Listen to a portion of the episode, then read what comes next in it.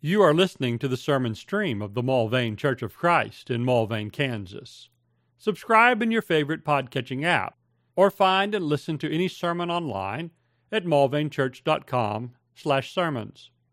Tonight we're going to be looking at the four views of Jesus, the, the way the gospel is given to us in, in four uh, different forms. Uh, we have the three that we often call the synoptic, which means seeing together Matthew, Mark, and Luke. And then John's gospel, which is also often referred to as the fourth gospel. What we'll find is we have uh, a lot of similarities because it's people who were largely together telling a story of the same person. But if you saw the dramatic events uh, that they saw, these world shattering things, and, and just really the unbelievable, miraculous things they saw, there would be so much uh, to write, and there would be so many different details that could be offered uh, that we find that uh, the four Gospels, uh, each uh, addressing a little bit different audience with a little bit different purpose from uh, the pens of four different men, even though the, the ultimate author and the source behind them all is the same inspired Word of God through the Holy Spirit. we find four independent yet confirming and agreeing uh, accounts. Uh, the places where people try to find conflicts between the four gospels, it's almost always an effort done in bad faith. And when it's not done in bad faith, it's done from a lack of understanding uh, uh or from a, a partisan uh, position.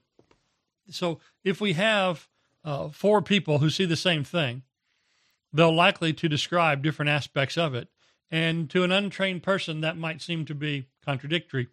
In fact, they're usually they're most often complementary, and the, uh, the Gospels, and, and with a fair reading, are never contradictory.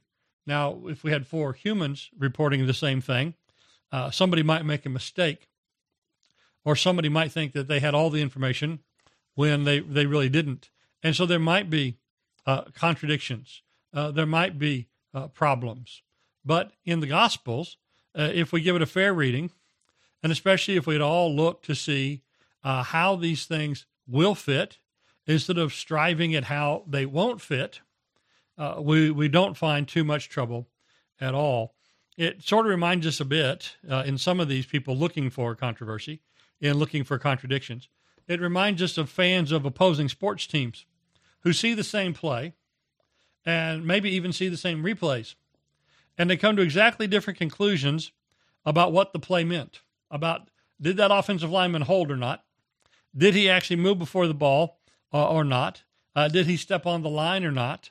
And sometimes even with uh, multiple camera angles and reverse angles, and I'm I'm young enough uh, to remember, or maybe I'm old enough to remember, when on uh, football telecast they'd say, "Now we're going to look at this from the reverse angle," and they would show us from the opposite side of the field the same play.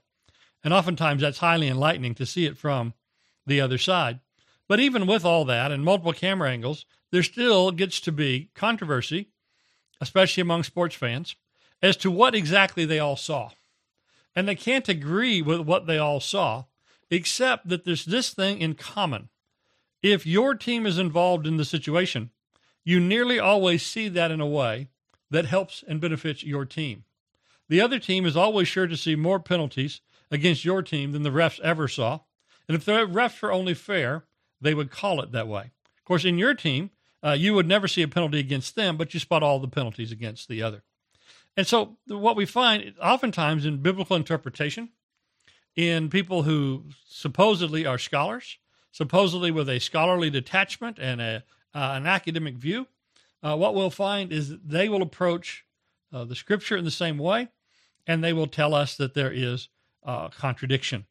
Other scholars, though, will tell us there's not enough contradiction. It's obvious that they were copying off each other.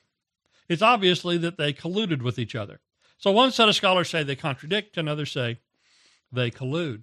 But most of the time, the people who say that, they, uh, like the, the sports fan, uh, they have a rooting interest. There's a reason why the referees at sporting events have to wear different colored uniforms in either one of the teams. Imagine if, and uh, well, at 11 o'clock on Saturday morning, Oklahoma is going to play K State. Imagine if the referees all wore red. Now, some K State fans may feel that it's that way already, but some Oklahoma fans might feel that the referees are all wearing purple. Well, just imagine if they actually did wear purple or did wear red and did wear their rooting interest and had a rooting interest on their shirts. Well, when it comes to looking at the Gospels, so many times our modern scholars have that kind of partisan and rooting interest. Now, I, I have to say, it might also be that we as believers, that we might have a partisan and rooting interest in wanting to just gloss over problems with the Gospels or wanting to look over things that the scholars say are really troublesome. I don't find that to be the case. I hope that's not the case. But I, I will say, um, at least in my mind, tie always goes to the credibility of the gospel. But uh, we need to be diligent seekers. We need to find out what the Gospels actually say. Most of us, if we know the Gospels with any familiarity, most of us will come to decide we have a favorite Gospel. We like the point of view. Uh, we like the point that the author is trying to stress, uh, even though the other authors have good points that they're trying to stress and they have uh, points of view as well. But we might find that one really particularly agrees with us. As a young man, and when I first began to study uh, the scriptures, the gospel that I always like to go to first, my favorite gospel and the one I did the most, spent the most time in, and devotional reading and in in study uh, was always the Gospel of Matthew. To me, I just I really liked the way that it presented things, particularly uh, the constant appeal uh, to fulfillment of prophecy. That the Gospel of Matthew ties the Old Testament and the New Testament together in a way that others do not do. Uh, it's certainly there in other Gospels, but it, it is explicit and it's part of the main point the fulfilled prophecies in the Gospel of uh, Matthew. And so what we find is in the Gospel of Matthew, uh, this continual uh, Jewish world, the Jewish world that the uh, Savior lived and walked in, the constant discussions uh, based in uh, the Old Testament, the, the constant appeal to the Old Testament, and the, the, the, proof that Jesus was all that they were looking for. 55 uh, direct quotations from the Old Testament, 75 allusions to Old Testament passages. Just uh, Matthew is nearly an Old Testament book. Uh, one thing I might pause at this point and talk about is the the authorship, or at least the uh, in brief, the authorship of all these Gospels. Uh, Matthew, Mark, Luke, and John. These are the, the titles of these Gospels from the earliest days uh, of the church even though, unlike the letters of Paul, uh, they don't have opening statements that say, uh, I write this. They, they don't have uh, the direct names attached. And the other thing they don't have is they don't have, uh, in any of the Gospels, any hint that this Jewish world in which uh, the Messiah worked and labored, there's no hint that that world is in, it has gone away or is really in much uh, threat uh, or is uh, something to be lost, uh, or something that has been lost, or something to be mourned. Uh, but uh, we're told by liberal scholars that the Gospels are were written uh, a hundred years after the time of the things of Jesus. we're told that the Gospels were written long after the people who purportedly wrote them were dead. Yet there's no mention of the great tragedy of the end of the Second Temple the, the, the great loss of Jewish society. Uh, there is, in fact, uh, uh, as we read the Gospels, it seems like Jerusalem is still ever with us. And as we read the Gospels, it seems like it'll never go away. And thus, when we come to prophecy, which says, "Hey, this is going to go away soon. This is going to this is going to go away in this generation," uh, we find that shocking. I think just as the people back then did, because there just seems to be no hint in the Gospels, and especially or even the rest of the New Testament that such a passing was going to occur, which I think is strong proof that these things were written before the destruction of Jerusalem. Uh, there's some debate among uh, b- believing scholars, and I don't mean the skeptics here, I mean just believing scholars. There's some debate among believing scholars as to what is the earliest book of the Bible that was written. The, the most likely candidate, the one that, the, the, the candidate that comes forward the most, uh, is First Thessalonians, the first letter of Paul. But it's quite possible And there's becoming more evidence that the first uh, book of the Bible that was written may actually, in fact, have been Matthew. That, that Matthew, uh, a gospel uh, for the Jewish people who lived where the gospels took place, among people whom the gospel took place, uh, that certainly that was written before AD 70, because again, there's no reference, even a hint of that world having ceased to be, that the Gospel of Matthew might have been the first book written. And the audience to whom it was written was still there in place in the same places where the things of the gospel took place. And so Matthew starts with 42 generations of Jesus' genealogy. It just like think about how much uh, Ancestry.com could make if they could tell people, uh, sign up for our service and we'll get you the first 40 uh, or the latest 42 generations of your genealogy. 42 generations of the genealogy of Jesus. That's how we start the gospel. And so we know firmly his descent through David and uh, of of Abraham, and we have this uh, constant uh, telling of the prophecies.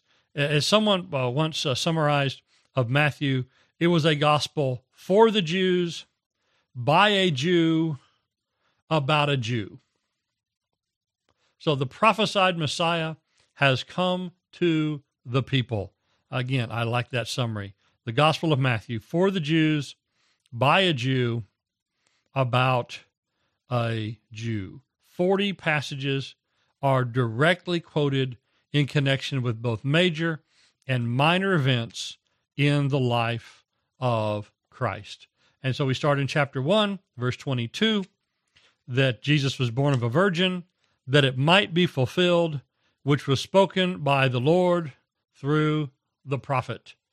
And of course, we know that's Isaiah 7:14 that the virgin will be with child. And then over and over, so we go to chapter 2, we find this the chief priest uh, told Herod uh, when they were asked when the Magi came about the uh, birth of of the king that that would be in uh, in Bethlehem, as it says in uh, Matthew two and five. For thus it was written by the prophet, and of course that was the prophet Malachi.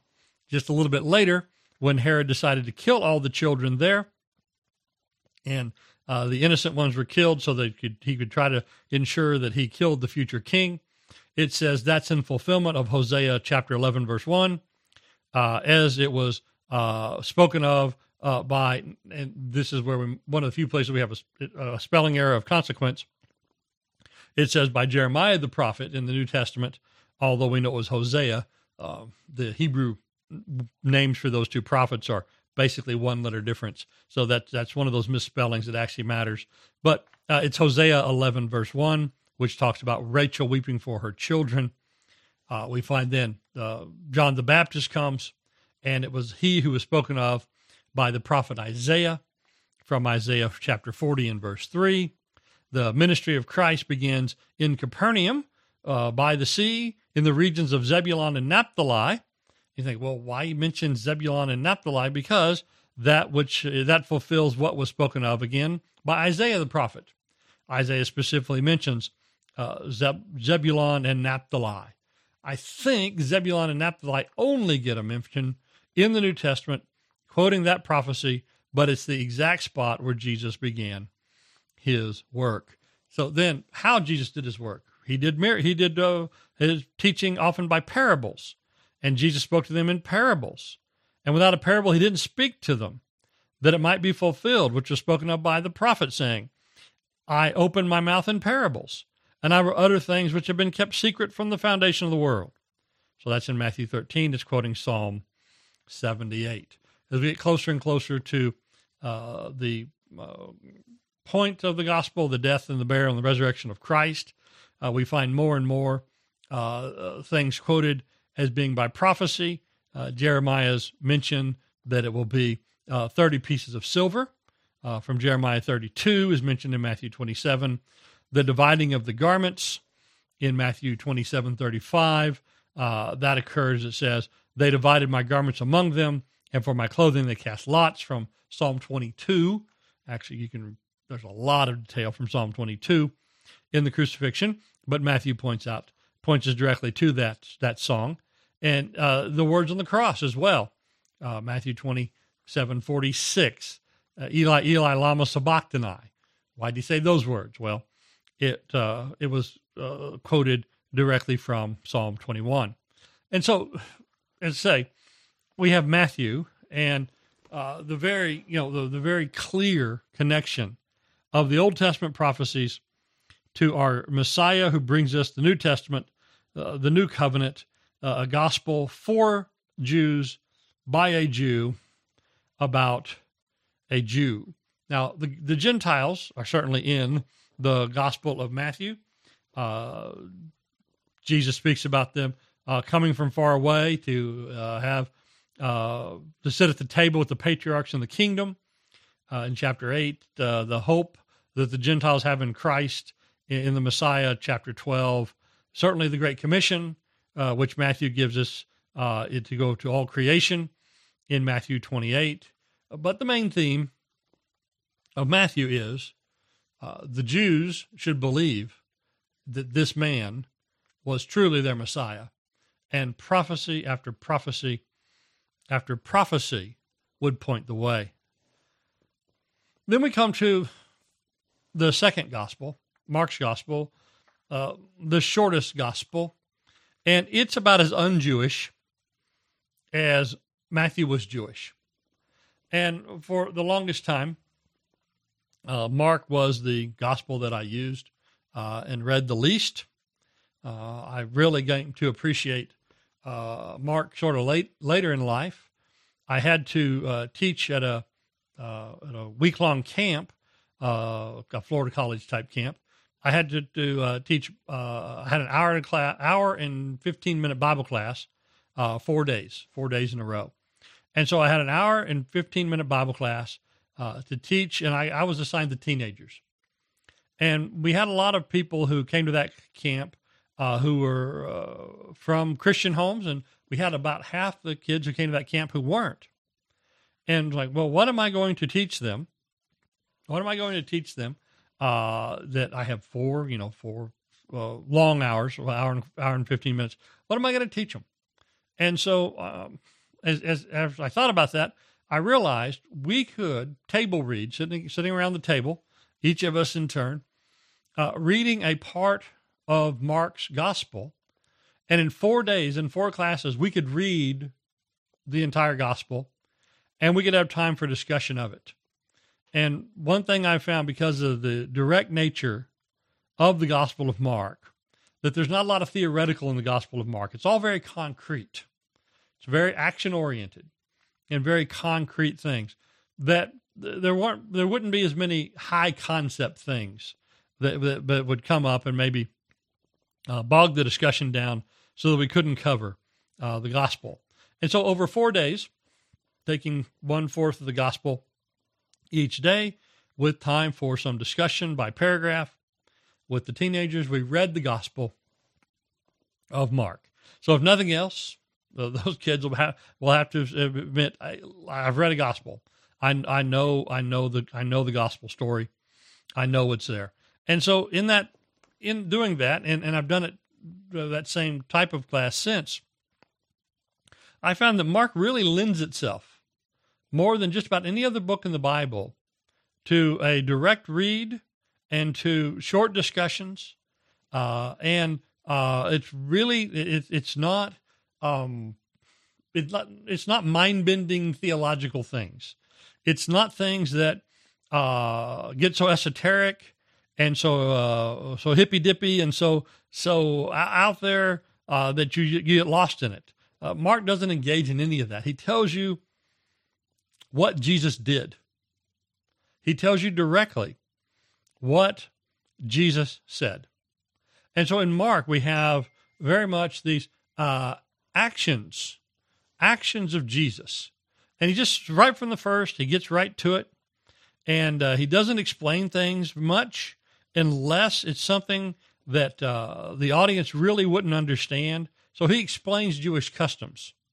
Uh, where he where uh, Matthew, you know, gets deep into the weeds of Jewish scripture, and answers all these questions you might have. Uh, Mark, he, he answers the questions quickly if people wouldn't know it. So, so if there's a Jewish thing, he'll explain uh, he'll explain them to the audience as though they didn't understand them. Uh, what the Pharisees did and who the Pharisees were, or uh, some of the traditions of of the Jews. He would say that, but he doesn't. He does it directly, and then uh, he moves on. So, uh, like the beginning of the gospel, there, the beginning of, of Mark, the beginning of the gospel of Jesus Christ, the Son of God, and just off he goes and runs. There's not 42 generations of genealogy. Uh, there's not uh, there's not things from his childhood. Uh, there's not all of these uh, other things. It's just we're going to go and we're going to cover what this man uh, did. And it's often been said, and I think this might be right, that this was the gospel to the Romans. for for the you know the, the Romans were not a philosophical people by and large. Great engineers, not so much philosophers. That was the Greeks. Uh, the the Romans uh, just would tackle a problem head on and, and, go on. And one of the reasons to think maybe this was particularly with a Roman audience in mind is that in the original gospel, in the in the in the Greek version, uh, there's Latin terms. There's Latin terms for money. Uh, there's Latin terms for distance. Uh, there's uh, explanation of geography, uh, such as saying that the, the Mount of Olives was opposite side Jerusalem. Uh, he'll explain that at the, the, the Feast of Unleavened Bread is when the Jews would kill the Passover lamb. And so he would tell us uh, what uh, Romans would need to know that the Jews would have already known. You don't have to tell the Jews when you know when the Passover is. It, of course, it's at the end of the w- week of unleavened bread. So Mark tells Mark uses Roman terms. Mark uses uh, gives Roman explanations, uh, and Mark also uh, a couple of different times. And here's one of the notable ones. Mark tells us about uh, uh, uh, Gentiles interacting with Jesus. So there's a centurion, which of course that's a very honorable profession, an honorable office. centurions through the Gospels actually every last centurion that shows up in the New Testament is always an insightful uh, and uh, honorable man. But there's a centurion that Mark points out standing there uh, as Jesus dies, and he says, Truly, this man was the Son of God. And so the conclusion of the Roman present was that this was the Son of God. And I think that's what Mark is about to, to give the, the Romans who read this uh, he's like, like, just you know, kind of give me the cliff note version, give me the short version. Tell me what this is about. What's this for? Mark gives us Mark gives us the Roman version of that, and the Roman man on the scene says, "Yeah, this man was the Son of God," and it's not just the Romans uh, along the way. Uh, God, uh, the voice from heaven says, "This is my beloved Son," uh, and then again at the uh, Mount of Transfiguration in Mark 9. Again, this is my beloved Son, listen to him. God gave testimony that Jesus was the Son of God. Jesus gave his own testimony uh, that he was the Son of God. In one of the few prophecies that's quoted, again, Matthew just dwelt on that uh, uh, at great length. Not that Mark avoids it, but he doesn't do it much. But one of the prophecies Mark quotes is uh, are you the Christ, the Son of the Blessed One? Jesus quotes the prophecy, I am, and you'll see the Son of Man. So Jesus, so Mark, Mark helps us to read and to understand that prophecy, even if we weren't fulfill, familiar with it. What does that Son of Man thing mean? We we still ask that today sometimes in our Bible classes. Mark was able to answer that that is Jesus. Jesus says, I am, and you'll see this. But Jesus himself gets to say in Mark's gospel, I am the Christ, the Son of the Blessed One. And Mark also records for us uh, the demons uh, giving assent uh, to that. The, the demons say, You are the Son of God uh, in uh, uh, Mark 3 and 11, and you are Jesus, the Son of the Most High God in Mark 5 7. And that's not a point that Matthew brings up. because to the Jewish audience, what value is the testimony of the demons? it's you know it, it'd be counter indicative if anything it'd be it'd be something to well the demon said it they must be wrong but we do find in in mark we, we find it also in luke and in the, the book of acts uh, these demons which it does appear that there was a time of demon possession and something that you know they, they run into a, a demon possessed person in philippi in acts 16 it is something that the romans of that time would have been familiar with and that these demons are uh, you know, they're, they're not benevolent creatures, but also they're not ignorant ones. And they know who Jesus is. And Jesus has power over them. And so to to a Gentile audience who would have had to deal from time to time and maybe even day to day with demons in these generations, uh, the fact that Jesus could deal with them in a way that they never could uh, must be uh, must be something that that they would have viewed as significant. So we find the power of Jesus over these demons and in all 17 miracles in the Gospel of Mark, uh, but only four parables. So Matthew, a whole chapter of parables. Matthew, long, long sections of parables throughout the Gospels. But Mark, not the parables. Again, uh, that's not that wouldn't have been as beneficial for his audience. He he does have four parables, not that he avoids them, but uh, uh, what you'll find normally in, in in Mark Jesus went here, Jesus did that, and mostly in concrete and forceful terms. And so, uh, one of the words Mark particularly likes is the word immediately. Immediately this and then that. So, Jesus, the Son of God, and, and almost, we might say, uh, uh, the man of action. Now, then we come to Luke, and we began studying last night on Wednesday night. We began our new study of uh, the Gospel of Luke.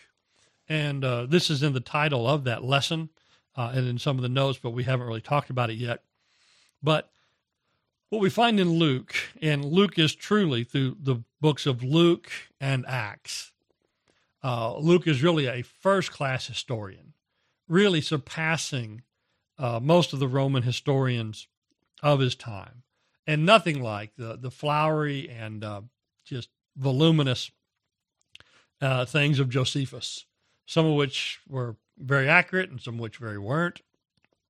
With Luke, there's a careful detail where G- Jesus is presented to us not so much as the Messiah to come, not that that's not there, not just the, the powerful man of action of Mark, which, of course, again, he was a powerful man of action, but Jesus stresses more, or Luke, sorry, about Jesus, uh, stresses, Luke stresses the perfection of Jesus, just the ideal nature of Jesus. And so he's a perfect man. And Luke, by giving us so many indications of time and place, Luke firmly sets him in a historical and cultural place, that he is a, a real person in these exact times.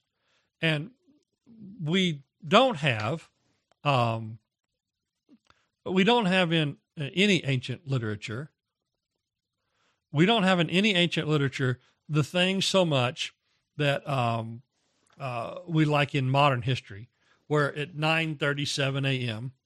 you know on October the 8th 1978 this happened we don't have these uh, universal time stamps we don't have these time codes that say this exact thing happened at this exact time and and uh, and you know these GPS coordinates. Uh, we have a modern obsession with that that few people have ever had in historical past. Actually, they couldn't have had those things because they didn't have timekeeping and location keeping down to the degree that we can now with our computers. And we have a you know a network attached clock connected to the GPS mach- uh, satellites in the sky with us in our pockets at all time. And so we think that's modern and we think that's cool and we get all obsessed about that. And, and, uh, you know, do, having things timed down to the second, uh, using sports again. I, I was watching a while back. It, it was a hockey highlight. I'm not a hockey fan, but I saw a hockey highlight. And one of the rules of hockey is that the puck has to cross the crease or cross the line. The puck has to cross the line into the goal before the buzzer goes off. And so every sport, uh, you know, our, our sports are timed down to the tenth of a second. You watch the end of an NBA game and they argue about do we put a third of a second or you know two tenths of a second back on the clock? And did the ball leave the hand of the guy? And we've all seen the super slow mo replays. Did the ball leave the hand of the shooter before the clock expired or after the clock expired? If he's touching the ball when the clock went off and we got a big light that goes off with it we'll know exactly. Well there was a guy who in hockey he hit a slap shot from i don't know 30 or 40 feet or meters or I don't know how what what the measurements in hockey are, but the guy slapped the, the, the his stick against the puck. That thing went flying faster than the eye could see, and it sailed into the net as the clock expires, as the lights went off, and as the game is over. Well, they went back and by frame by frame replay of a super speed camera that they have installed in the net, looking down into the goal. They were able to determine that the puck was probably four or five inches away from the line when the clock actually expired. And th- th- this puck is moving so fast that in the slow mo replay, the puck is partly blurred. There's a blur of the puck. You can see the main body of the puck, but you can see a little blur behind it. And uh, the referees consult for three or four minutes on a, uh, you know, a, uh, with each other, looking at a high def TV screen, and they decide it's no goal. And so you just think about uh, you know, most uh, through most of human history, you could not have had sports like that. You just couldn't. You couldn't have a rule enforced like that because you need so much technology to get the timing exactly right. Well, the getting the timing exactly right in the anything ancient is really difficult. It's really difficult because there's no universal counting of time. Uh, you can think, you know, you know, the Christians for that. That's one of the gifts that the Christians give the world. We name everything. You know, we have a universal time code uh, starting from when, best estimate, when Jesus was born. And so all over the world now we know what year it is. Through most of human history, people disagreed on what year it was. Well, it's the third year of our ruler. No, it's the 12th year of our ruler. Uh, or the, the, Romans, they had a pretty decent universal time code. It was this many years since the, since the founding of Rome. And uh, they spread that uh, to some degree but it was never universally accepted. But Luke, Luke goes around and tells us that I investigated things about Jesus. And I carefully put them into consecutive order. So we have a chronology. We have some timestamps. So in the Gospel of Luke, after a short prologue telling uh, Theophilus that uh, uh, Luke says, I, am sort of unsatisfied with the other Gospels, Luke 1 1, insomuch as others have taken to compile an account of the things accomplished among us, just as those were from the beginning who were eyewitnesses and servants of the word have handed them down. It seemed fitting for me as well, having investigated everything carefully from the beginning, to write it out for you in consecutive order. And so there's some who think that Luke uh, is referring to Matthew and Mark at this point. And I do think Mark, uh, excuse me, Matthew had been written for a while. Mark was most likely written just about the same time as Luke. I think he's referring to uninspired efforts that that didn't do didn't do justice uh, to what uh, actually occurred. And Luke, uh, as we know from the book of Acts, he traveled with Paul, and Paul got arrested in Jerusalem and spent a couple of years in a jail at the with some corrupt Roman governors down in Caesarea. And Luke, who had traveled with Paul, it appears went around and talked to people, and he investigated, and and he tells us uh, what people felt and what people were thinking. Now I know inspiration can tell us that, but the most likely way to find out what a person's thinking is they tell you, "I thought this" or "I felt that." And Luke Luke goes around and talks to the people involved and he, he, he establishes when these events exactly took place. So Luke 1 5, in the days of Herod, the king of Judea. So while Herod was the king, uh, the, the incident happened with Zacharias, uh, the angel announcing uh, the birth of Jesus. Or in, in Luke chapter 2, uh, we have this. In those days, a decree went out from Caesar Augustus that a census be taken of the inhabited earth. This was the first one taken when Quirinius was governor of Syria. And then they were proceeding to register for the census. So, not the second one, but the first one. And then in Luke 3 in the 15th year. So here is a timestamp of which we can all agree the exact year. The 15th year of the reign of Tiberius Caesar, when Pontius Pilate was governor of Judea, and Herod was tetrarch of Galilee, and his brother Philip was tetrarch in the region of Iturea and Trachonitis, and Lysanias was the tetrarch of Abilene, in the high priesthood of Annas and Caiaphas. The word of God came to John, the son of Zechariah, in the wilderness. And so, this uh, events of the uh, you know thirty years before of the birth of John, the birth of Jesus, were given some time indication.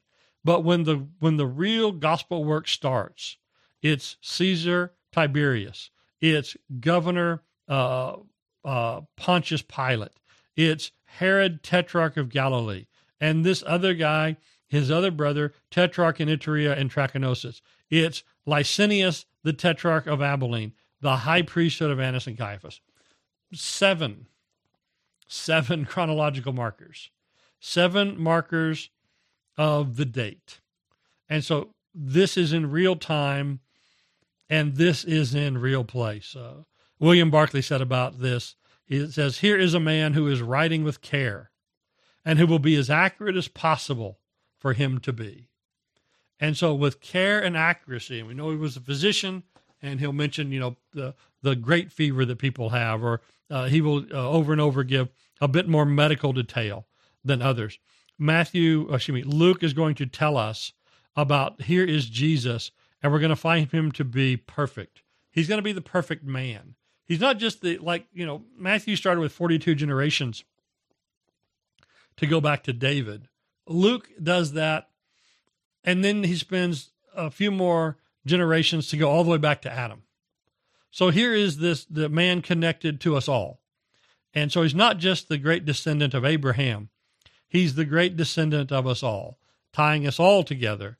And so he tells us of his birth, he tells us of his childhood, he tells us of uh, his nature, of his uh, weeping for Jerusalem, for the destruction that would come there.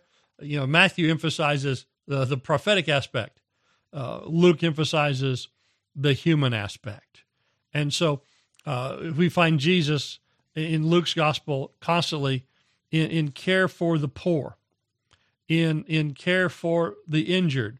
Uh, the the the merciful miracles of Jesus are stressed more so in Luke than the other gospels. And here's a doctor who, who knows I, I couldn't have done that. I couldn't have helped that. This this person had, uh, you know, his right hand withered, or they were bent in this way, or uh, so he'll give the details. I, I wonder how many of the healed that uh, Luke may have actually uh, spoken to uh, himself. Uh, Luke records 20 of the miracles, again, emphasizing the, the merciful aspect of the miracles uh, uh, that, that we see. And so there's six miracles that the other gospels don't record that only Luke records. Six different six different miracles. Only Luke puts them in. We only have about 35 specific miracles of Jesus recorded. And almost 20% of those, Luke is the only recorder for us. And so this, this was to Luke the physician uh, a, a, truly telling thing and one that uh, uh, he saw uh, worthy of, of uh, you know, of, of recording and of informing. Also, Luke has special emphasis on the prayers of Jesus. All the Gospels tell us that he prayed. But 15 different times, uh, we are told in that uh, Jesus prayed. Four of these are in all the Gospels or on in the Synoptics. Eleven of them are only in Luke. So only in, only Luke records eleven different specific times of Jesus' prayer, and so Luke the Gentile tells us in a very Gentile way uh, that that you know Jesus really does care for us. He cared for people uh, yes, he was a Jew in Palestine, and every, most everybody he healed uh, and dealt with they they were they were Jews, but he cared for the outcast. Uh, he uh, Luke especially mentions interaction with women, uh, interactions with the poor, interactions with others that were overlooked by society, and so Luke in, tells us the, the the the perfect man in this reality of time and space, Luke emphasizes and tells us of him. So, uh, and as we mentioned last night in our Luke study, a fact I did not know until preparing for Luke study last night. I didn't even know in this study when I first taught it and first studied it that Luke is the longest of any of the New Testament books. And then second longest is Acts. And so this Gentile who researched these things, uh, for which, you know, you get over to Acts 14 or so, Luke is present. And Luke becomes the great com- companion of the Apostle Paul, but uh, for the Apostle to the Gentiles. So uh, uh, Luke, the companion of Paul, the Gentile, gets to write the longest of the Gospels and has so many details uh, that not found in the others.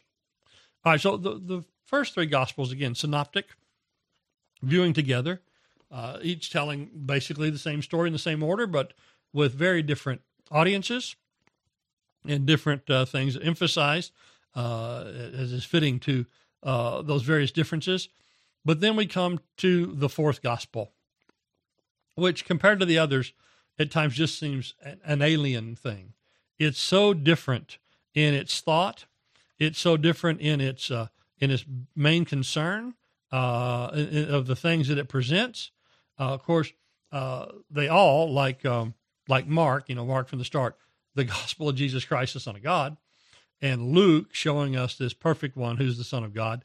Well, they're not. John is no different in that, in that uh, he tells us, uh, you know, these things I'm recording so that you might believe.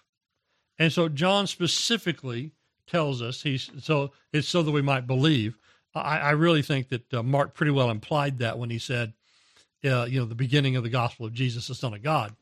But John specifically states that. But aside from that, that they they all are for this great purpose that we might believe. John explicitly saying that.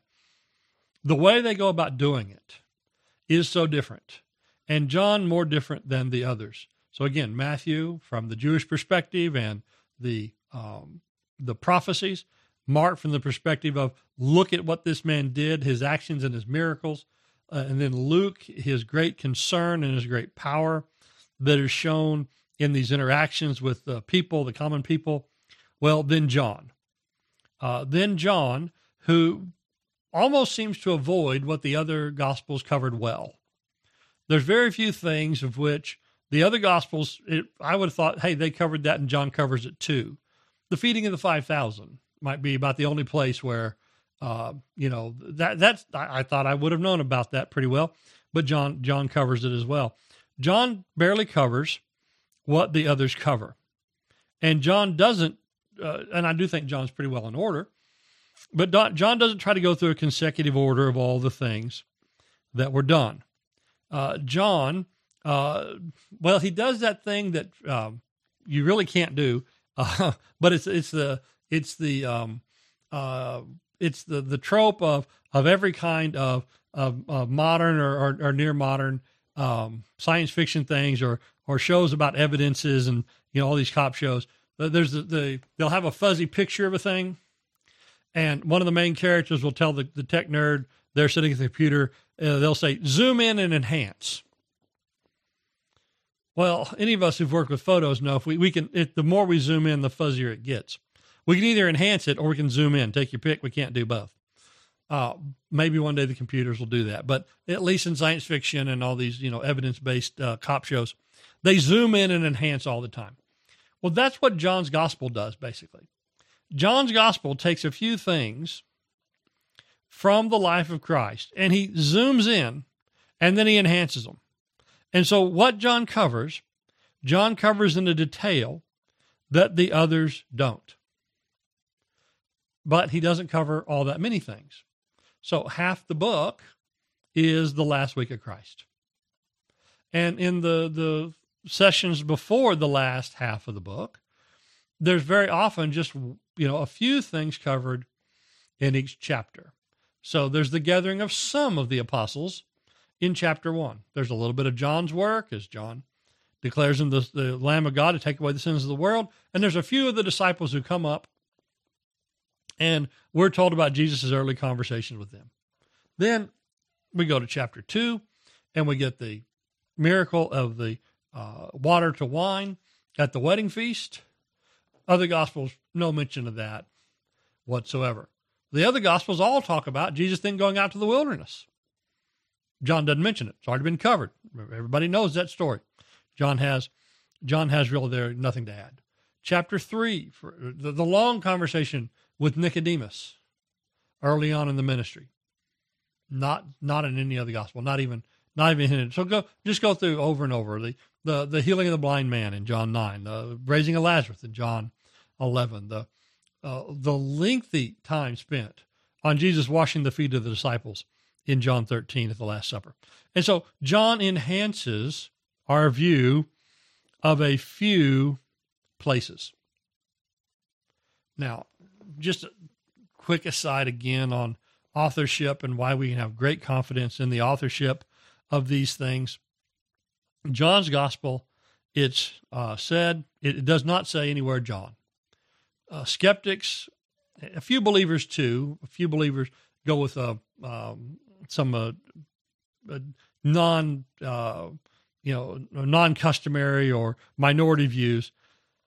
Nearly everybody believes that John the apostle wrote this, but because he only calls himself uh, the disciple whom Jesus loves, there's some who think that maybe John didn't write this. Now, if John is not the disciple whom Jesus loves in the Gospel of John, then it's really odd that John, uh, the apostle, who is so prominent in the other gospels, doesn't get mentioned in this gospel. Because if John is not that disciple whom Jesus loves, John's nowhere else in here. But for some reason, there's a there's a choice of a pseudonym. There's a choice of an identifying uh, phrase uh, for the, the for the name, but not the actual name. The best explanation is, I believe, that it's for the sake of security and protection. That John was written at a time when there was still Jewish persecution of brethren. That it's written at a time where, and it's not just John, there's a couple other folks who are not identified either, but from the other gospels, we have a real good idea who they are. And so there's some not there's some intentional non-identification that happens in John's gospel. And if this were written in the area around Jerusalem, if this were written while the Jewish society still existed before AD 70, and there was a threat, that would make a lot of sense. It's often said by the skeptics that Matthew, Mark, Luke, and John, these names associated, prominent names associated with Jesus, these were attached to the Gospels by Christians later to give them credibility. But as a matter of fact, except for the Gospel of Luke, Luke isn't a prominent person at all. And in the Gospels, is Matthew a prominent person at all? Matthew's not a prominent person at all. The, the only one who's prominent of the names of Matthew, Mark, Luke, and John, the only prominent name among them is John, and his name doesn't appear in the Gospel. Now, it's exact opposite of what the skeptics say. There's no, there's no borrowing of prominent names to attach them to gospels, to give these gospels that these later disciples have assembled and collected and, and amplified credibility. There's none of that. As a matter of fact, these would be minor names except for the fact they're in the gospel. Who was Mark? There's precious little about John Mark in the Bible. And and some of it's not good. We have his redemption story. We have his we have his story of growth and maturity. Luke is only mentioned three times in the scripture by name. And we, we would, we, if it weren't for the gospel of Luke, uh, and if it weren't for uh, being able to piece together by pronouns who was with Paul when, we would just think, well, here was a guy who's a doctor. Paul happened to have a friend who was a doctor. You know, you read Acts, uh, read Romans 16. There's a number of people there we'd like to know more about. If it weren't for putting his name on the Gospel of Luke, Luke would be the same thing. Matthew's the only uh, only apostle that's somewhat prominent who has his name attached directly from the start.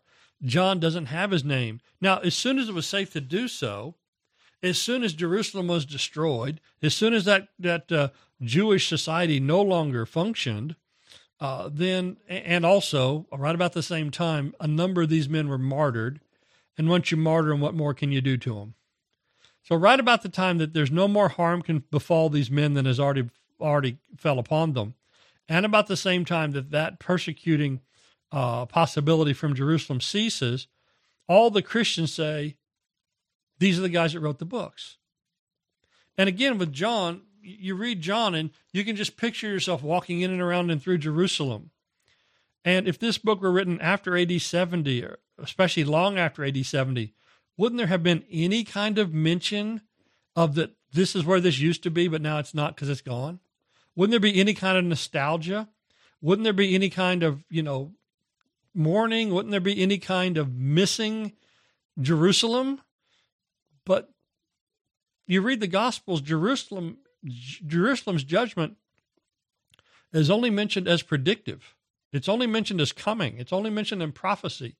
It's never mentioned as accomplished fact. I think all these books were written before AD 70. I don't think there's any doubt. The first time Jerusalem was destroyed, two different prophets, Jeremiah and Ezekiel, one in Jerusalem and, and then the environs around after it was destroyed, and one in captivity both write at great length, justifying and vindicating and explaining why God caused this judgment to come. But the New Testament doesn't have anything at all of a hint of a destroyed Jerusalem. It's prophesied and hinted in a number of places, but there is no looking back facts. So I, I think all of these have early dates, much earlier than the skeptics give them. Matthew may have been written uh, just only 10 years or so after uh, the, the, the ministry of Christ. John could have been written at any time. It's generally assumed that John waited until the other Gospels were written and then he filled in some details, not covering what the others had covered. I guess that may be possibly so, but it sure seems like he's just writing on a different level. He's writing in a, in a different way than than the others. Uh, so he tells us about Jesus as God among us. He tells us about Jesus, the divine one. There's no birth story in John. No, we start with Jesus in eternity.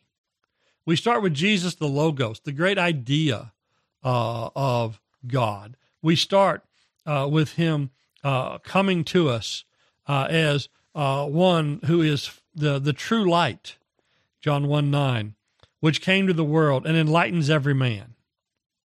He was in the world, and the world was made through him. The world didn't know him.